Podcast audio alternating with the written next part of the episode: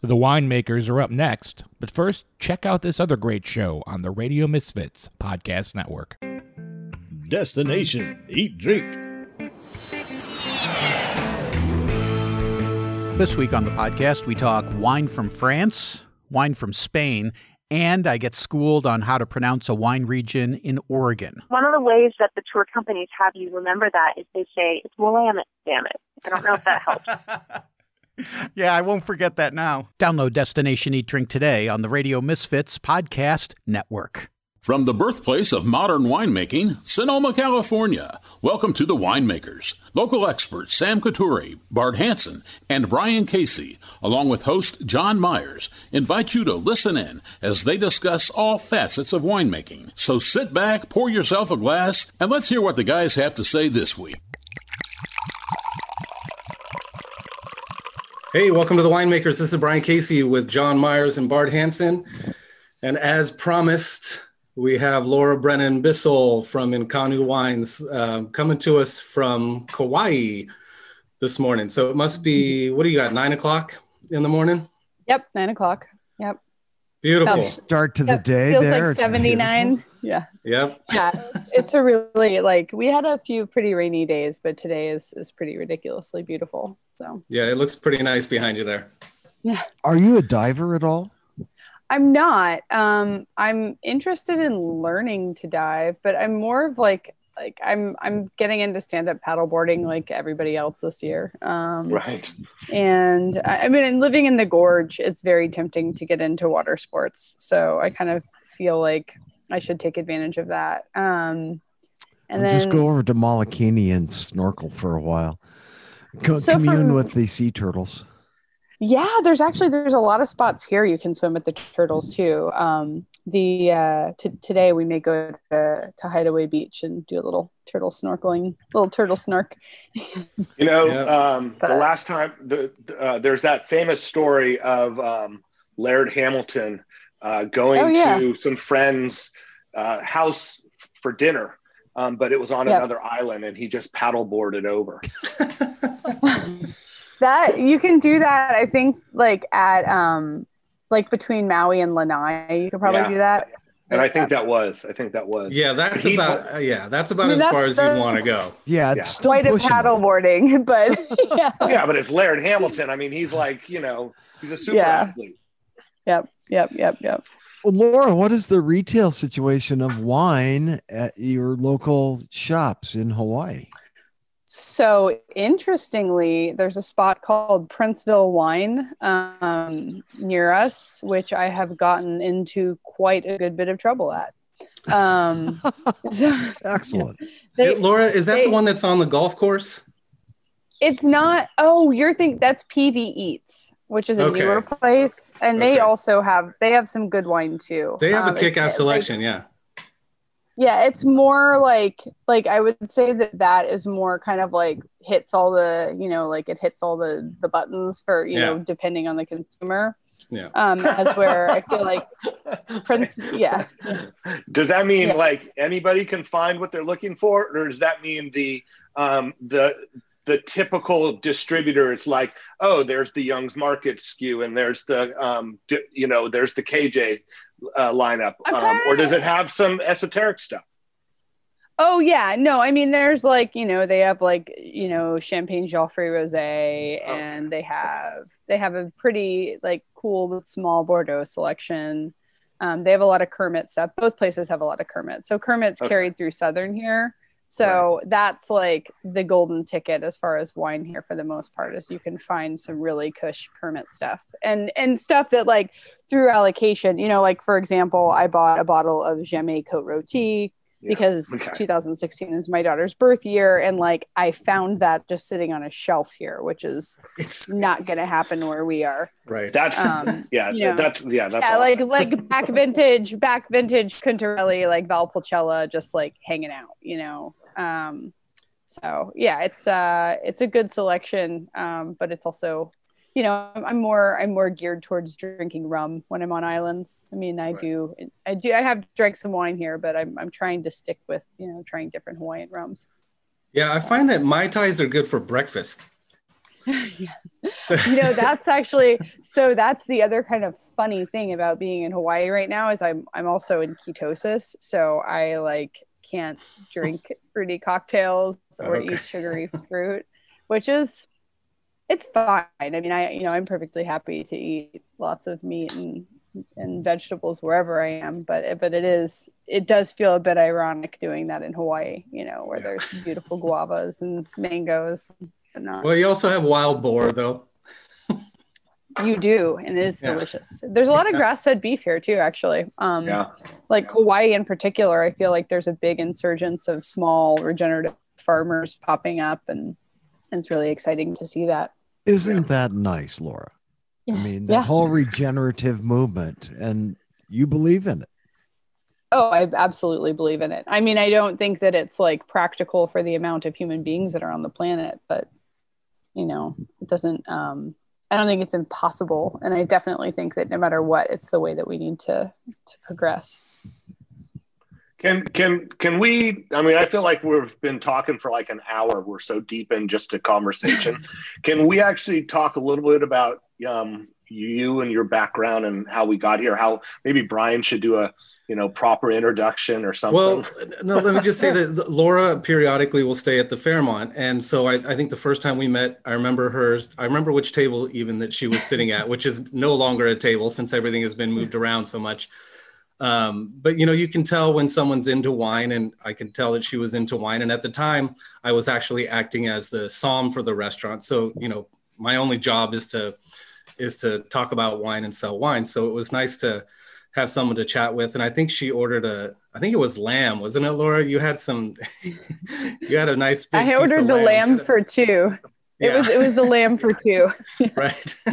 And I remember I was like sitting there by myself into the server. I was like, I'll have the lamb for two. And he like kind of and I was just like, it's okay. Like, just, like, it's fine.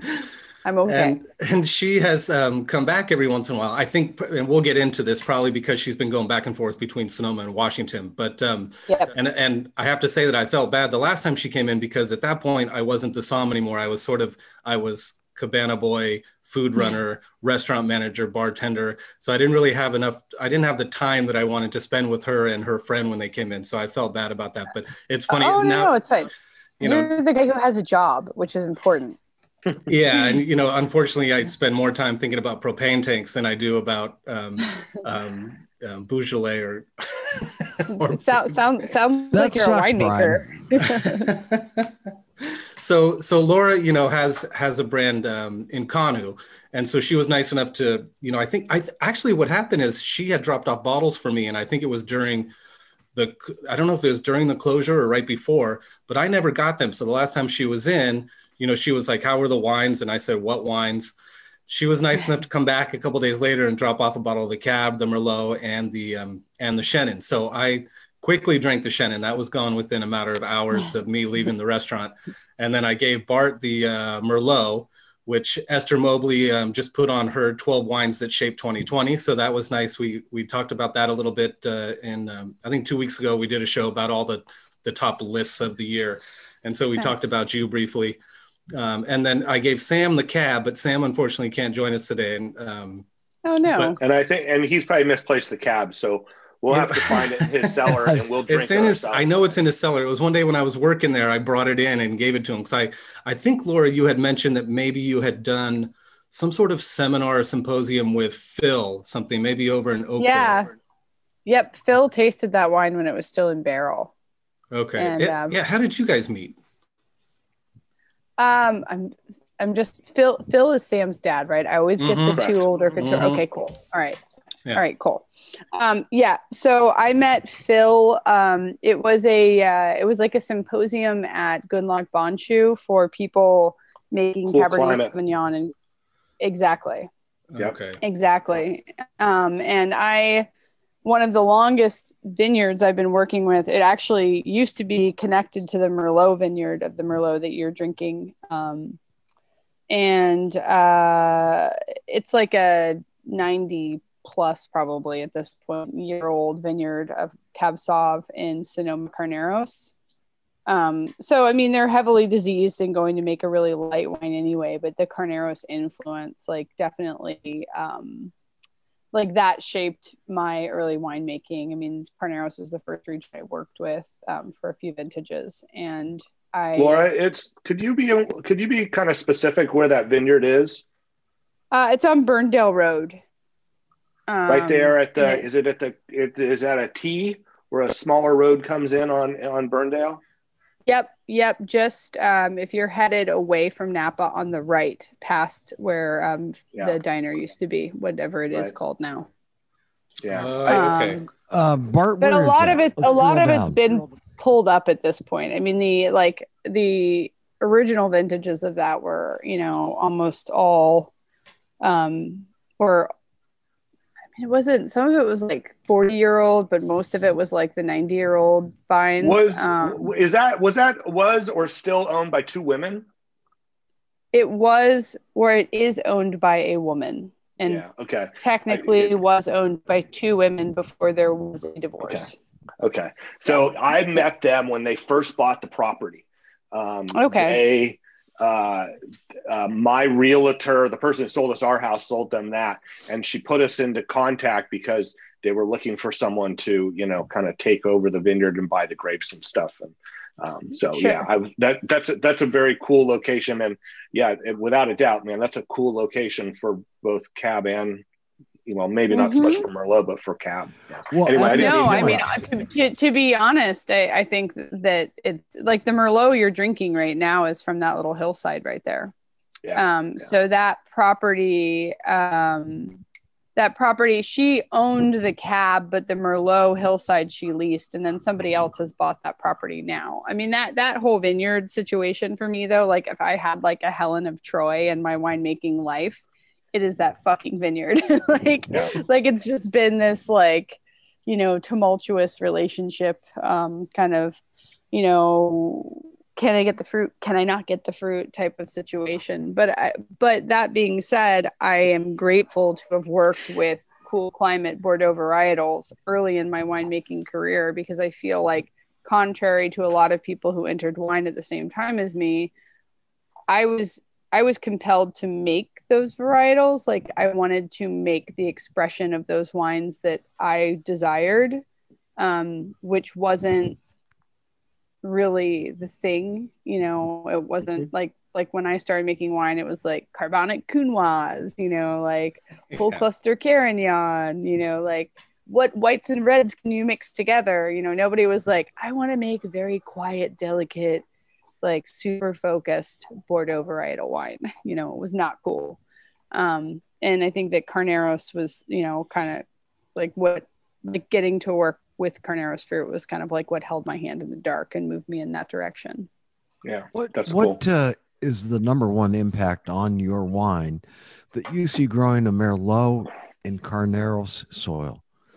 What's the number one thing it impacts? Um, I mean, I think that it has to do with the diurnal shift of Carneros. Um, and that Carneros has like those really cool foggy mornings, um, you know, like the the nautical influence. Um, and then the fog burns off, you know, mid mid morning, early afternoon. And it really you does get- get more than the coastal fog because it's got the bay there. Yeah it just kind of sits there. So so i mean for me it's always been kind of funny that it's like such a pinot noir and chardonnay area like pinot noir in particular like it's too wet and it's too hot. You know like or the fog is too heavy. So it's like you know pinot noir which is particularly prone to mildew and whatnot like carneros is like a a mildew factory. Um Well, and bordeaux and- and- varietals are much more capable of dealing with that And you know, Merlot's always done well in in Carneros. I mean, the Sangiacomos have that block that people have made really nice wines out of. And it don't do you think that the heavy kind of heavy simple for lack of a better term soils also i mean merlot does well in crappy soils Oh yeah. No, Um, I mean that's I mean that explains, you know, the the right bank, right? Um Right. And uh yeah, I mean Merlot like it's red clay loam, it's kind of like gumbo soils I've heard it called. Um you know, there's a little bit of everything in there. Um and it uh, yeah, I, I mean I think the heaviness of the soil increases the kind of the volume of the wine. I make Mer- I've made Merlot now from several different places, and um, you know you can really like like I make Merlot from the Sierra foothills, and you can really like get the granite influence there. Like there's more of like a you know like a minerally kind of stony quality, but you still get the Merlot typical fruit. Um, as where in Carneros, it's like always there's this like not at all in a syrupy sort of way, but there's always this like tiny hint of like a cherry cola, um, which I've definitely gotten in right bank Bordeaux wines as well. Um, and and that I think has to do with the typicity of the soil. My my wife last night when we opened this, she got a lot of maraschino cherry out of it, Mhm. which she just loves um, or loved Cool. with it. To me, it was really, you know, it's really bright. Um, it's got nice acid that really makes it stand up and and kind of, you know, show itself um, really beautifully. Um, um, yeah, and I think the other thing, and this is a conversation sh- we had. She says um, she always thinks still as Merlot as being a blender, and and Uh-huh. I and and and she says, but it's not very Cabernet like. And I always have to remind her, Merlot's not Cabernet, you know, and it's used to Yeah. blend with Cabernet for a specific reason.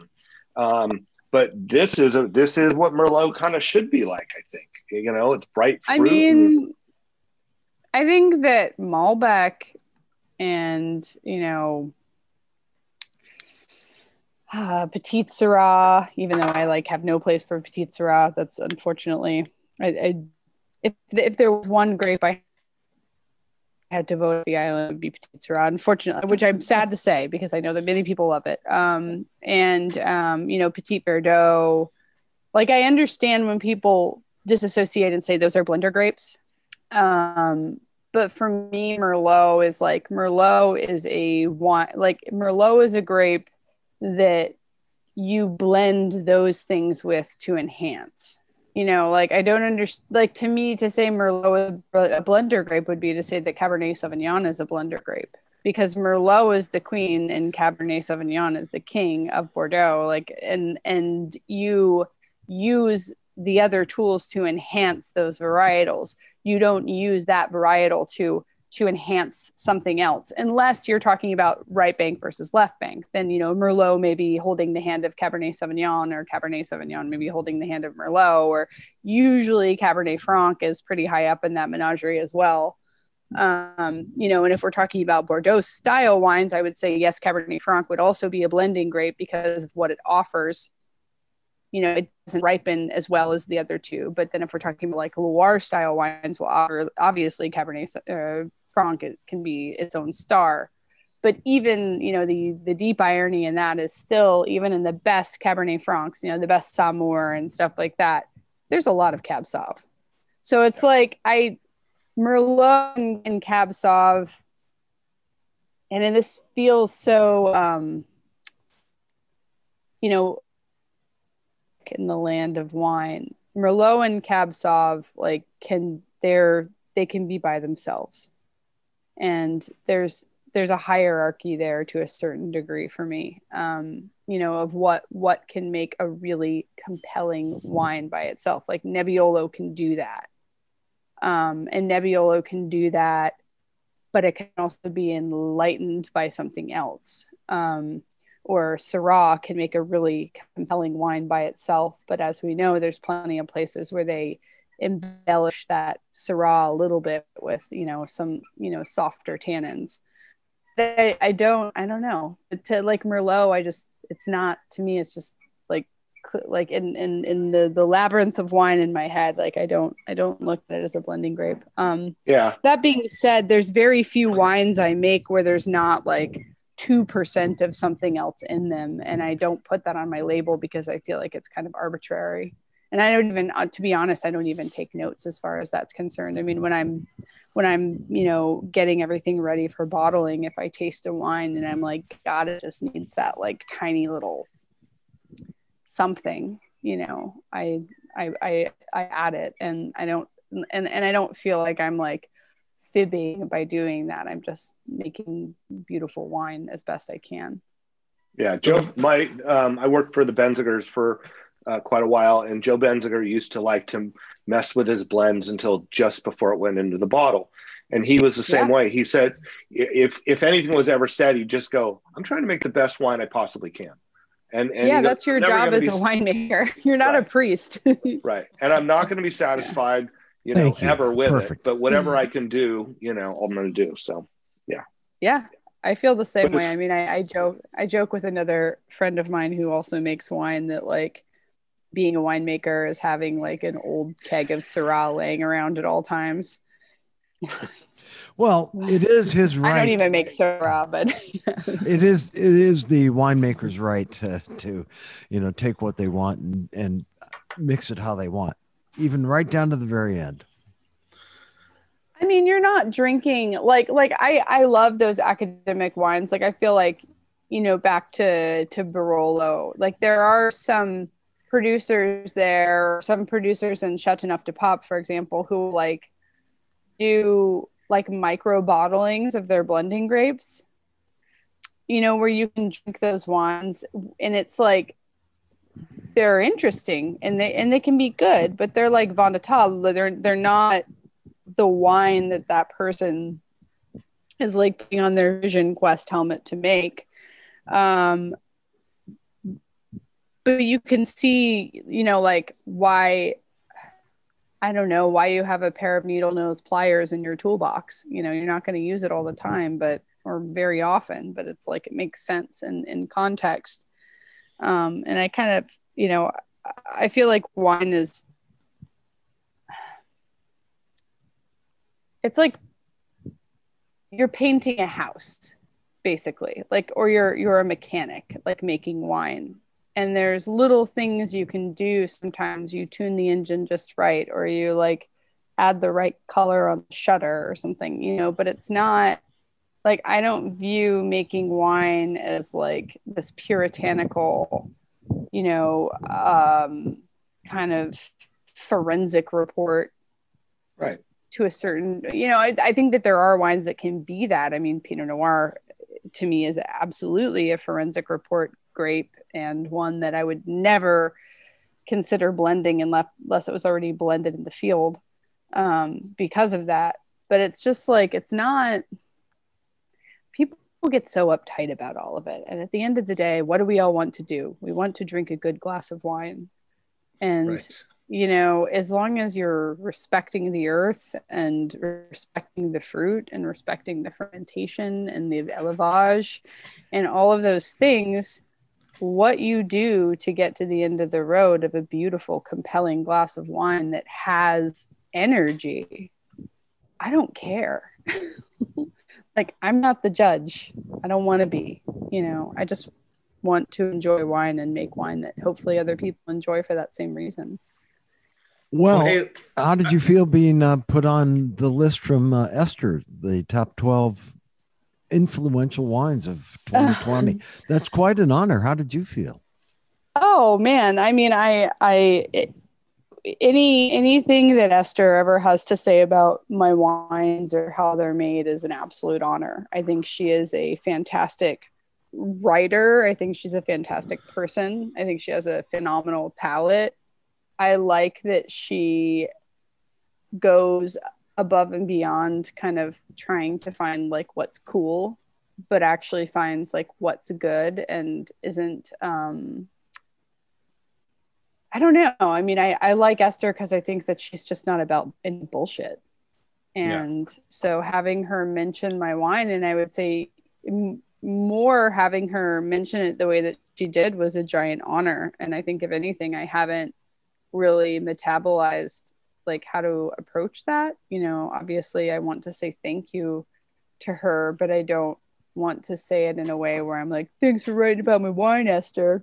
You know, like like you know i i think that it's more like i want to say thank you for seeing me you know and for seeing what i'm trying to do as a farmer and as a winemaker and like that i'm looking at a long-term trajectory in our industry and not just you know trying to land on wine lists i mean like or you know on on top lists or get points or anything i mean i've never sent a single wine in to be rated in my winemaking career. Um, I think that you know at this point, you know, as I pivot to making you know higher end, higher value wines, I may consider doing that, but it's just never really been the point for me.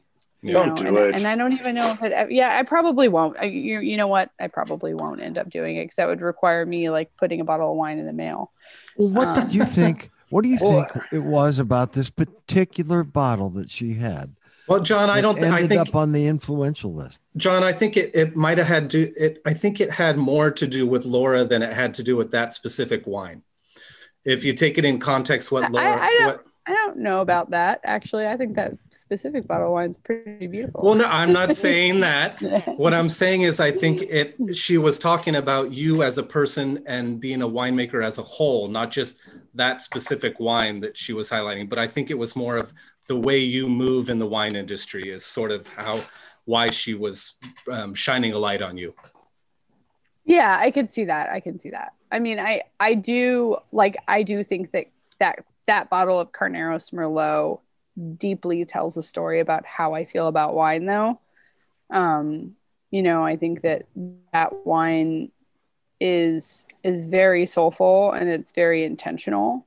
Um but I do I, I would agree with that. I mean, you know, Esther and I had a conversation recently about my decision to move up to Washington and start a project up there and you know how that was largely influenced by climate change and also you know not having to deal with the rat race of Napa anymore. Um, and the longer I'm up there the more I kind of feel my desire to have tentacles like honestly in, in wine and Napa and Sonoma. It moves away. And, and really the only thing that's keeping me there is one tiny little vineyard that um, Debbie Zygielbaum hoisted upon me um, shortly before she passed away and then um, my like, love of California Bordeaux varietal wine Well, Laura, let's talk about. I mean, can we go back a, little ways because I don't think you have a traditional background in wine. I know. I think maybe your journey. Talk about how maybe it was started in Oakland by a man named Yino, um, who you know worked at a wine shop that sort sorry of turned you I'm- I have the unstable connection on. Okay, hold on. Well, Oh, I think so. You just broke up, um, but I think you're asking me about um, the person who I used to talk to who worked at a wine shop early in my wine drinking career. Is that correct? yeah. Okay. Um, so interestingly, I actually like that happened. Perry, Perry at Vino on okay. uh, on um, uh, Piedmont Avenue was like the only nice person who worked at a wine shop to me. I mean, when I started becoming interested in wine, I mean, I was more a part of like the like you know kind of punk experimental like black metal scene in the Bay Area and did not look like your average wine consumer um, uh, or did not present as such would maybe be better spoken and i would go into you know wine shops that now sell tons of my wine and people would say things to me like the $10 wines are up front or you know kind of follow me around the store like i was going to steal something. And perry was so nice to me. And he noticed that I started buying um, stuff from you know the Rhone, and and he would you know like point me you know after I came in a few times and was doing that you know he'd talk to me about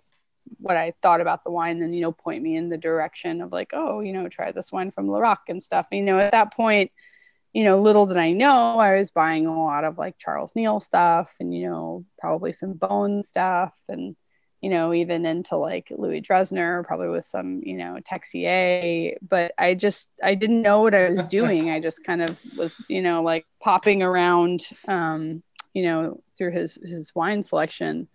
Um, and at that time too. So prior to that, um, I had made friends with a, a, a real life winemaker um, who was a kosher winemaker and now a winemaker at Covenant.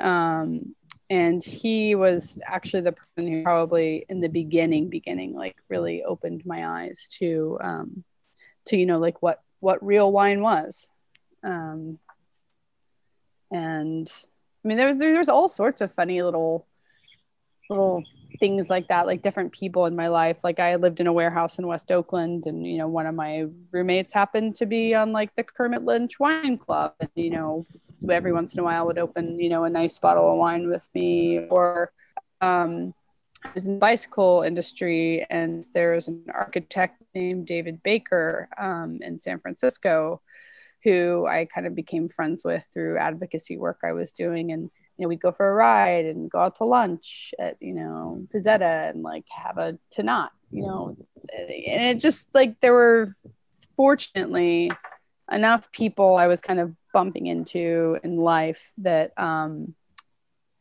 that I started to get exposed in a real way. Um, and then I, I moved to Barcelona because I was going to ride my bike around Europe and find somebody to teach me to make wine and ended up just getting to Barcelona and not having enough money to really do something like that. And met met a man in Barcelona and stayed there for a while but you know fortunately he was really into food and wine too. So that was kind of like our hobby is we went out to really good restaurants and we drank beautiful wine and I made friends the woman who ran wine shop there, and she was super into like supernatural wine, and um, and that's kind of how I was indoctrinated, you know, with these lower intervention ideas, I guess, and you know, I think that I started on the, you know, years and years and years ago on the very extreme pendulum of like I will not use any sulfur. You know, everything must be as though it had fallen from the vine, blah, blah, blah, blah, blah.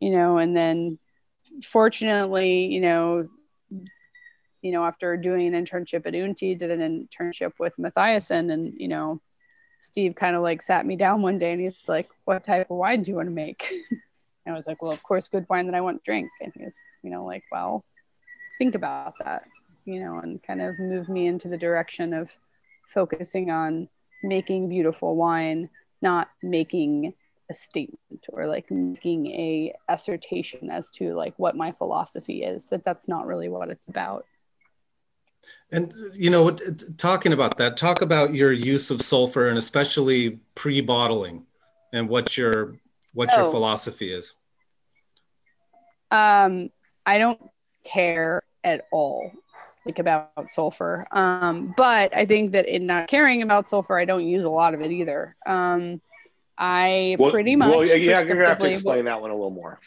that's what that's that's what I'm that's what I'm doing.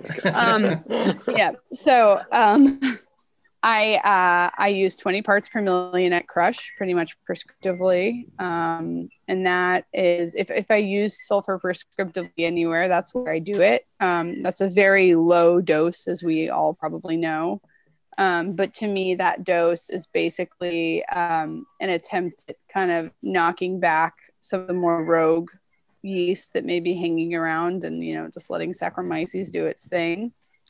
Uh, usually takes about three or four days for you know all of the kind of um like anything that smells acetic or fully kind of blows off and then Saccharomyces takes over. It doesn't matter the end. Um, and then I typically have a clean ferment because I added that teeny tiny itty bitty little bit of sulfur and you know avoid high VA and all of this awful fermentation. Um, and I keep my wine about as topped as I possibly can as it goes through malo and barrel. Um, and once malolactic is finished, I check my pH, and you know I usually add probably around 22 parts per million. Um, and with some of my wines, in particular, the stuff with really low pH that I bottle early, that's it.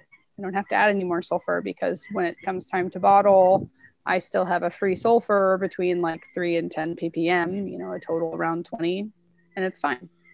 Um, other wines, you know, with a higher pH, um, you know, I'll check periodically. And if the free sulfur, you know, starts to get low, I'll add a little bit more. Um, but I actually don't like adding sulfur right before bottling, and I'll only do it if I have to. If my sulfur is below like two free or something, I'll I'll add a tiny little bit. Or if it's a wine I'm planning on aging a little bit longer, you know, I'll try and bottle it with, you know, five to 10 free. Um, and I really think that's all it needs. Um, I mean that I- that and I sulfur. I was just to say that sulfur addition at the last minute, and and especially if it's higher, it really seems to stunt the wine. You know, whereas yeah of course i mean that that's that's the biggest the biggest kind of um the biggest faux pas as far as i'm concerned to a lot of um quote natural wineries is they're like we don't add sulfur until right before bottling and to me that's like the stupidest time to make your dosage of sulfur it's you know you're just the wine has never been introduced to it it doesn't know what it and all of a sudden you're like i'm going to shock you and then put you in a bottle ah Right. you know, and the wine panics, and it does, you and you don't know how that wine's going to react. Maybe that wine's going to get super reductive. You know, maybe it's going to shut down entirely. Maybe it's going to completely change the profile of the wine. Um, and how long is it going to take? You don't fucking know. There's nothing you can do about it because it's already in a bottle. So I don't enjoy that concept. To me, sulfur the ideal, sulfur right after malo, then it's safe in barrel. You don't have to worry about it as much. And, you know, if you never have to sulfur again, great. But if you do have to sulfur again, just a little bit, you know, even if it's right before bottling, that tiny little bit's usually not going to throw it off because it, it knows sulfur already. I mean, you know, um, but What and what sort of barrel aging are you typically at? Are you are, are you uh, pretty sh- you know a year year and a half max? Uh, depends on the wine. Um, you know, a, a lot of my like La La Lu stuff is six months. You know, so they're early wines. Um, and then I usually bottle my like like kitsune or like kind of middle level wines and white wines after a year. Um, and then I have, you know, like my Merlot and Cab Sauv and stuff like that. I over vintage around 18 months. Uh, we might have lost her for a 18 second there. is being over vintage right now, except for my early. No, everything from 2019 um, is, it, with the exception of like my La La Lu wines, is being over vintaged at this point. Um, a because I think 2019 is a really was a good vintage and can take it. Um, and B because 2020 was just such a fucking shitty year. I didn't really want to schedule a bottling. I didn't want to deal with that. So I'll probably bottle everything from 2019 that I have left, which is my like Alaric Cab Sauv, my Kitsune, my uh, um, Shannon. Probably bottle all of those in March. So it'll be around 18 months. You know, if I can't get a March date, I'll do it in April and whatever. Right. Um, so, and with my Washington stuff, which is very high acid, very intense white wine, um, yeah, I'm, I'm, it's, it's, it's vintage dependent, you know, like 18, um, was a pretty lush vintage. So that was a year as where 19 it was a cold, wet, intense, like very, very high acid vintage. So I plan on bottling that all at 18 months, but I'm going to taste it again soon and really make sure it's ready. Okay, now you you you super got my attention with high acid whites. So what are what are you playing around with up there? And you're in Walla Walla, I believe. No, no, no. I'm in the Columbia Gorge. You're in okay. so you're in Columbia Gorge. completely different climate. Okay. Um, so I'm at 1,400 feet elevation on the Columbia River, about an hour east of Portland. Do you know where Hiyu is? No, Yes. Okay. Yeah. John, So- John does. Okay. Uh, I'm like right across the river from Hiyu. Yeah, yeah. Hiyu's on the Hood River side. It's a bit warmer over there. Um, and I'm on the Washington side, like volcanic clay loam soils. I mean, mainly volcanic basalt. Um, everything is dry farmed. It's extremely windy. Like I have like a 35 degree, 40 degree, sometimes diurnal shift. Oh. Um, you know, we get we can get three feet of snow in the winter. It's a it's a very very very intense cl- growing climate. But because of that, it the wines are just like It's Ex- very like, wild, just- isn't it? It just seems It like is it's wild. wild on that gorge. Yeah i mean the gorge is a pow it's a powerful place like everything about it. Um and i i love it. I mean i i love powerful white wines. Like i love white wines that have acid and intention but can also like have a delicate quality to them. And i feel like this is like my dream place to make wine Hmm. um, because I, I can I can express all of those things. Brian, that's your kind of place, man. Really. Oh, I know, I know, and, and that's what. that's of course why I grabbed Did the I? Shannon. Oh sure. Did I? I think I gave. Did I give you a shiner like in a like a hawk? No, Shiner? no, no. Oh okay. Oh dang. I'll give you one the next time I see you. Okay. Yeah, I have 18 Pinot Gris in bottle, and I mean, and it's like the closest thing it kind of leans itself to is, um, you know, like the there's like the Muenchberg like volcanic um, plot in uh, Alsace. Mm-hmm. Like there's some of that quality to it, um, and and you get that like like for some reason volcanic soils can sometimes have this like like all I can the only thing like I can viscerally think of to explain it is like you know like how like white sheet like white sheets in the wind kind of smell like that kind of like fresh laundry smell um like the wines have that like in such a strong way and that's like Line dried. sorry Yeah. line dried yeah the Line line dried, dried exactly well, but it's and- like it's but it's petrichor like it's like an example Yes. of it's like Right. not straight petrichor you know Yeah. But it is a i think it is it is a byproduct of petrichor there is such a chemical reaction in in the environment up there. It's just perfect. Hmm. It, it's well balanced and it's got everything to it. It's a very raw situation. Lots of uh, powerful things going on up there. Very cool. oh it's i mean Have you ever done uh, any uh, water sports on that river?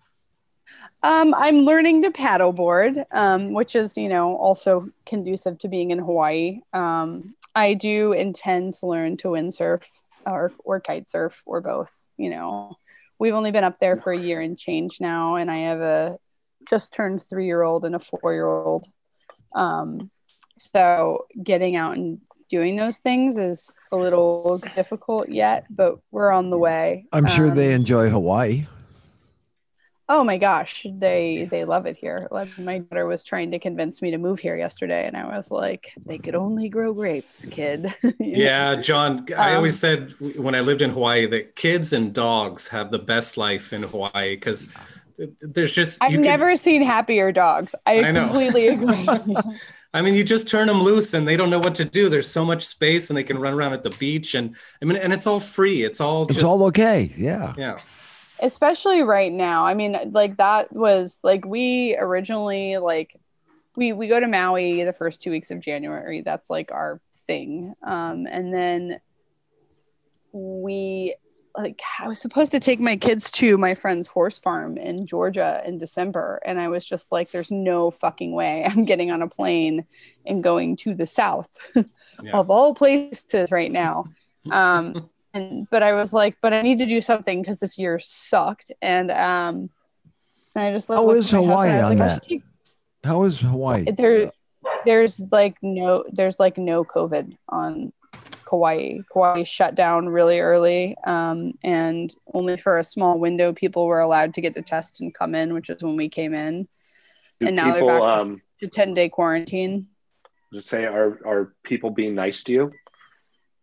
Um, I've only had like a tiny, tiny bit of like, oh, are you a COVID refugee? And of course, it's from like white ladies from Marin who came here in fucking July, you know, instead of now, you know, it's just like, oh, who can I judge, you know, or like old white dudes. Like, it's no, not any Hawaiians. Like, anybody Right. who's from here is super fucking cool, usually, you know, like they're not trying to be your best friend the minute they meet you. But what I've noticed about like the culture here is that and I've had this explained to me like because I was telling one of my girlfriends from who like grew up here that I was having this experience of like you know getting kind of hated on a little bit by like white people but anybody who's from here is super cool. And she's like well you're friendly. And in Hawaiian culture it's like if somebody if you meet a new person like and they're like there's there is an openness but like you have to show that you have it too. Um and I feel like that whether that's true or not like i feel like that's been my experience here you know um like i'll i'll talk to somebody at the park you know, I'll chat up the lady giving us ice cream, you know, for my kids, you know, at the ice good. cream shop. And and that's been wonderful. I mean, like I have a nice relationship with the people who I run into on a daily basis here. And, you know, we've made a lot of friends and we're probably going to come back here for the rest of January until the rest of the world becomes a less insane place. Do you ever Um, get up country on Maui? Oh, on Maui. Well, I'm on Kauai right now, but in You said you Maui, going back to Maui. yeah, you mean you mean like like Hana? No, Okay, Mike. Uh. Makawao is this little community Paia. Well, no, Oh, John- Paia. Yeah, yeah, yeah, yeah, yeah. Sure. No, I mean, I'm, such a I'm, cool I'm. Spot. Paia is beautiful. Um, uh, yeah, I mean a little bit, but again, it's like part of the reason that we've been going to Maui for the last few years is because we have two little kids. Um, and I You hate the to say it, but like Lahaina and Kaanapali are just like so easy. I mean, more than anything, living in the Pacific Northwest, we want the beach, but we also just want the vitamin D yeah. you know and and i think that like a lot of the more experimental you know travel and hiking and road trips and stuff like that um that's you know it's gonna have to wait a tiny bit longer but we'll get there you know Yeah, no, John, I was thinking more of Um, um, Kula and Ulupalakua up there on Maui, where they actually do have a winery. I, I, Oh. I've i've done- never been brave enough to try the hawaii wine You know, it, it it started off when I lived there was like 1999, and they just had one grape. They were doing a white, a red, and sparkling, all using the same grape. But I think they got a new vineyard manager and who's trying to figure out, you know, what grows along their their parallel. Um, and but but of course, everyone knows them for the pineapple wine that you see in the ABC store. yeah no i mean i, I the, you know honestly i bet if there's anywhere you could grow really good wine grapes in hawaii it's probably in waimea park in in kauai like they can grow pears and apples and stuff like that here um, like it's a really intense microclimate um, you know I, I imagine if you were to bring over like Aglianico or something, you could probably make a really good one here. But thank God nobody's planting grapes here. Um, Yeah. I think that Hawaii is such a like it's such a special place, and there's like, um, there's so many amazing heirloom varietals, you know, of like native Hawaiian seed that people are researching.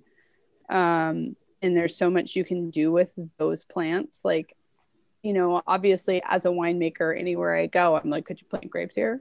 But like, I'd never want to do that here. Like, I just, to me, it's just like a why. Like, there's, there's so much abundance here already. Um, and yeah, I just, I think that it, it's like such a special place um, that's been ravaged excessively at this point and there's been a lot of invasive even palms and stuff brought over like i i love that part of like what's happening with regenerative farming here is people are bringing back these like native varieties Yeah, because it was Um, sort of monoculture for a while when you're talking about pineapples. I mean, that was like that was the oh thing. lanai was pineapple island it was dole island Yeah. um So you you, you mentioned something. Sorry, go ahead. no no no it's fine I was just saying you mentioned something earlier about um, uh, distilling. Um, and Ah. uh, so one, I was wondering, could you talk a little bit about that project? And are there like custom distilling spots in Hawaii, or have you forged a No. friendship or something here? there's um i mean this this uh acquisition of of you know understanding rum has been a uh a th- it's been something i've been interested in for a while now like i really love um like i really love like the haitian clairin rums you know i like the the rum from the south of mexico i some cachaças are really compelling to me um and it's because to me like like like agricole sugarcane rum is like so fucking terroir specific. It's incredible. And there's like these, you know, there's tons of different varieties of sugarcane too. And I'm just kind of fascinated by like what type of, you know, like intense specific beverage you could make, like kind of in the way that people do with mezcal. But the difference is that they smoke mezcal. So no matter what, even though you have these incredible senses of terroir and you know typicity of of, of agave, there's still the smokiness. It's kind of like scotch.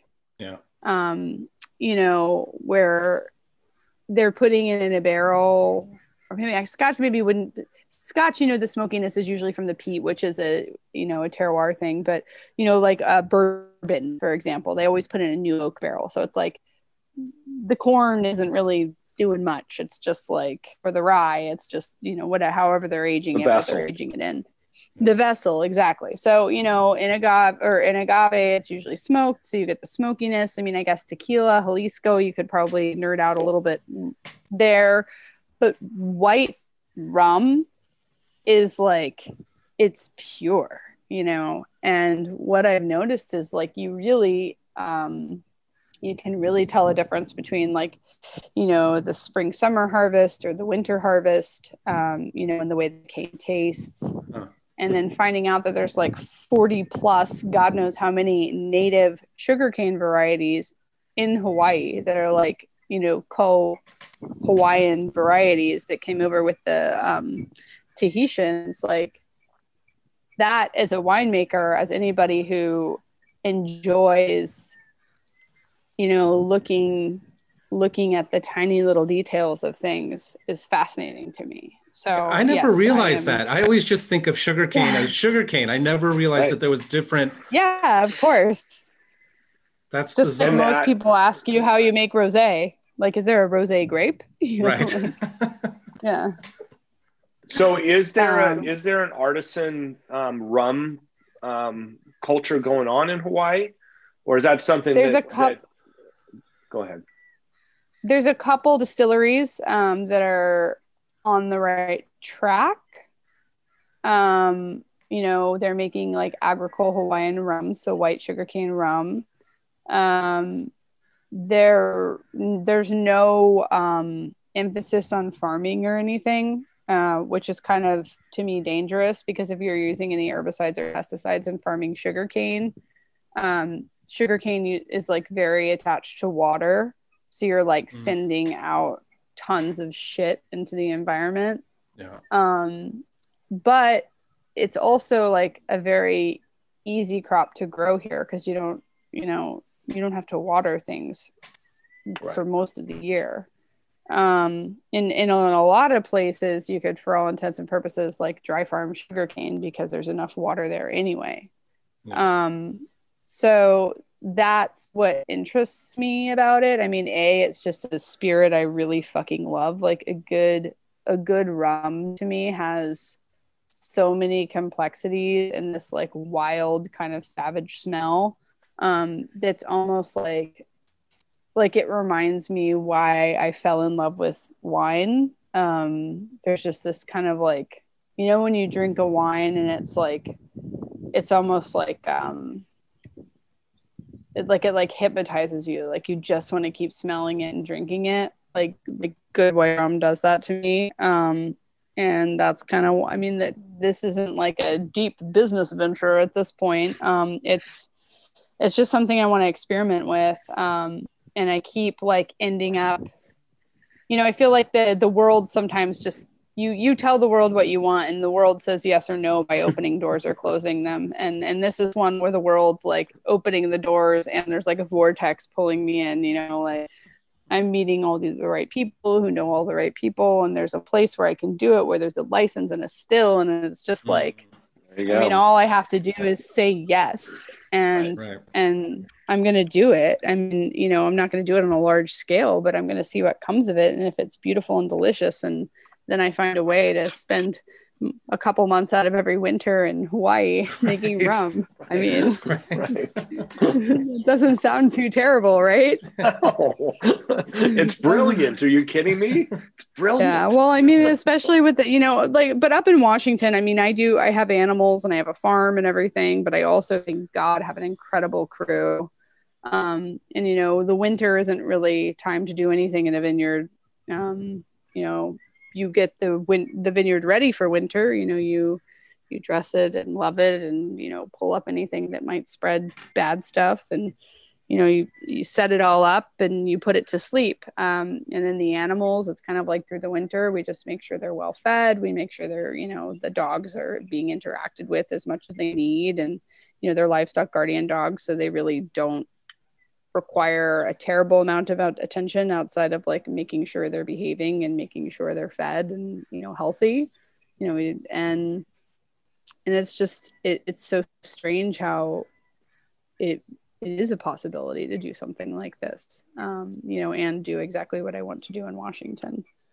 Um, but that is you know i always want to say like that's by luck but you know it's probably a combination of luck and you know a lot of hard work and thought so you know and finding the right people to work with which is huge like well, intelligent recognition, when you can see that vortex and it's dragging you in and you're just doing it, go for it. That's it. Sounds beautiful. Yeah, that's kind of how I feel. You know, this is, it just, it feels very right. And I know that most people, if you drop them in Hawaii, they're like, oh, this feels right. you know, but I think that there's just, there's so many things that interest me about what's happening here, the climate, um, you know, like the climate as far as climate change, but also like where the world is right now. And there is an island in the middle of the ocean where I would say that well over 50% of the people who live here are actively trying to make it better, you know, for their children and doing that by farming and eating responsibly and shopping responsibly and whatnot. It's a pretty big deal. Brian, how long were you there in Hawaii? Uh, three years. As we hear the trade winds in uh, Laura's yeah. um, microphone. I know, isn't that nice? and all the nene, the, the nene geese. Yeah, that's right. that's awesome. And so now, are is it possible that you will be coming home in 2021 with um with some rum in your suitcase? Sorry. Oh, did I freeze? I think I froze up. Yeah, I'm wondering, is it possible that you'll be coming home? I don't know the process of making rum. Do you need to do some um, extensive barrel aging, or do you think you'll actually come no, home? No, I think with I think I might come home because it's white rum because yeah. you don't like i mean you may need to let it settle for a little like i've never made rum before. I made spirits um it's, you know it's just fire water. Yeah well kind of. I mean you know but if you're making cask strength like which that's the straight shit i mean obviously you take the heads and the tails but that's um i should have rum hopefully yeah. when i come back. That's cool. So. All right so you know, go ahead laura if you know any investors who are interested in a spirits company, just let me know. I think maybe George Clooney or oh, Fred boy. Groth. yeah, you get, maybe um, um, Cameron Diaz if it's a clean rum might oh, be interested.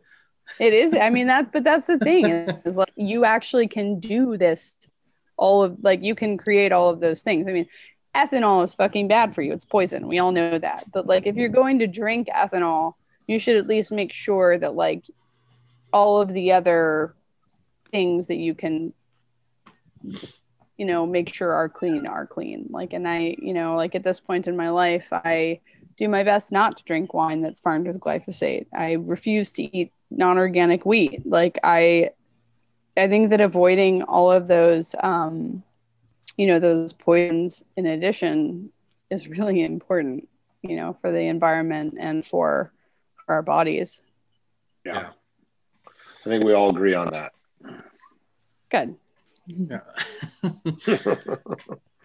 And so laura what is the plan for 2021 when you do come home are you coming back to california or you're going uh, back up to washington Oh, I mean, I live in Washington now, so I'll be I'll be there. But um, I mean, I need to go to California to taste through everything, get ready for bottling and whatnot, and meet with my cellar master and kind of go over where we are. And yeah, yeah where so are you making your wines? If, if, rooms are cheap, I'll be at the Fairmont. right. I think I have a feeling they will be for a while. yeah. No, I know. It's a bummer they reshut down the the. You guys reshut down the pools though, right? The, the pools are still open, but Then I'm there. occupancy's I'm there. okay. Okay, good. Yeah. What's I- a room I- price now, Brian? I, th- you know, the last thing that I saw was, you know, basically a buy one get one free, and it was something like two hundred bucks. So, Yeah. you know, basically hundred bucks a night, I think. But you got to stay two nights. Yeah, I mean, and usually I'm there for at least a few nights. But I just Yeah. I love like I it and in in my heart I am like a 75 year old, like finicky old man, and I love that hotel like because of that because it's just like the food is good, the pools are nice, the rooms are clean, those Le Labo products they just I like I never I never bring the um the toiletries home from any other hotel except for Fairmont hotels. Like, Is that love the the, the so peach much. smelling cream that they have? No, no, no, no, no, no, no. It is rose scented Le Labo, and it is just like, oh, I love it. I love it, It so was much. John. It was always so funny when I was working at the Girl and the Fig. When people would walk in the door for their dinner reservations, You know, I knew yeah. who was staying at the Fairmont because you would smell Yep. it. Yeah, they did have it. We used to take it back down. Joan would buy big jars and take it back to Chicago. Yeah, She loved it. That's hilarious. yeah. Oh, it's good stuff. Yeah, I, uh, I, whenever I'm staying there, people are always like, "You smell so good," and I'm like, "Thanks." It's very It's wholesome. amazing. Very wholesome. Well, and you ha- you It's have a a nice very spot. important sense of smell too. You know, you base a lot of your reactions on on smell. Oh, for sure, sure. Um, well, guys, I um, I just got waved at by my daughter's friend's mom, who's I going to the pool that right now, and if yeah. I don't bring my daughter to the pool, I am in deep shit. So I was going to ask you what um, you, what the plan is for today. Follow uh, the we're sun. gonna hit the pool. Uh, I need to go get a COVID test because I'm traveling, and then I'm gonna try and go snorkel with some turtles at uh, at Hideaway Beach. Nice. have Sounds fun. like a good day, guys. Enjoy. Thank you so much, Laura. Really, what a All right. pleasure. And Thank you and, guys, and you know I appreciate the time. And Laura, just quickly, what is the what is the best way for people to to um, get some of your wines? Oh, probably find it in a store, um, or you know, find it through a place that will ship it to you. I don't have any online sales set up right now. I just don't have time to deal with it. And Yeah. eventually, I'll hire somebody to help me do that stuff. But I just don't. I, I don't know. I don't. I don't have it set up right now. So, uh, Okay. you know, I had an online store for a while, and I just found. Actually, you know what? Let me answer that like a good winemaker business person. Okay. Sign up for my mailing list There we go. which I haven't sent out an email in probably two years, but eventually I will set up a wine club. That's kind of my 20, 2021 goal.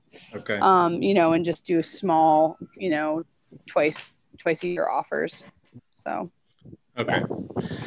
And you can uh, find her at INCONNU Wine. I don't know if you're on any social media.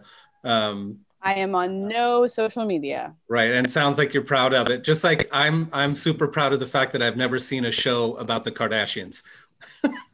Oh, I neither I'm have I. you, buddy. It's it's one of it's Yeah. one of my proudest things.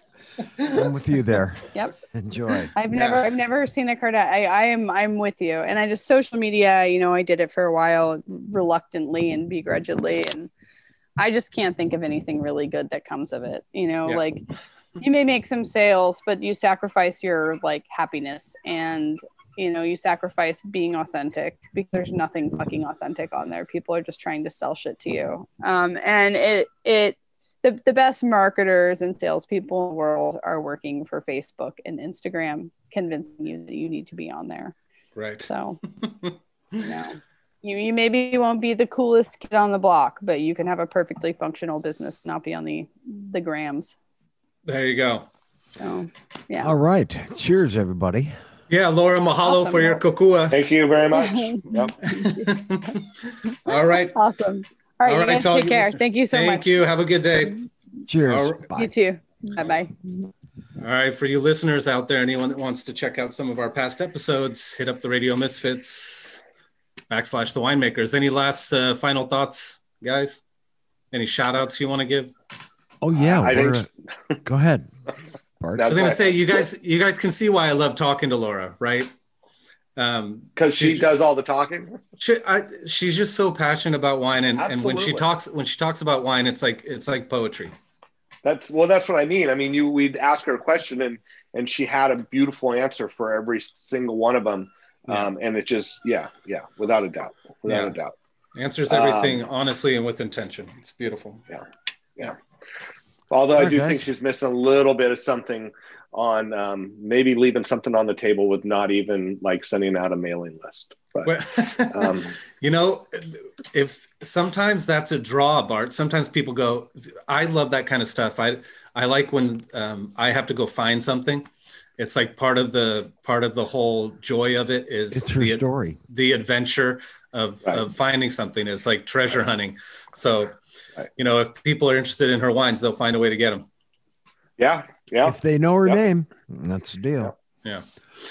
All right, All right. guys. Be good. this Take is care. uh, le- uh, is this or is this not the last show of uh, This is- 2020? yeah. Right? yes. Yeah, you will hear this on. This will be released on uh, New Year's Day. On New Year's Day. So, happy New Year's, Yeah, everyone. that's Friday. And then I've got a show out on Saturday. Excellent. Good. Pirate Radio. Have fun. All right. Um, yeah, I guess that's it. All right, all right. guys. Have a look, safe holiday, guys. Be cool. Enjoy. Love you Look- guys. look forward to talking to you next week.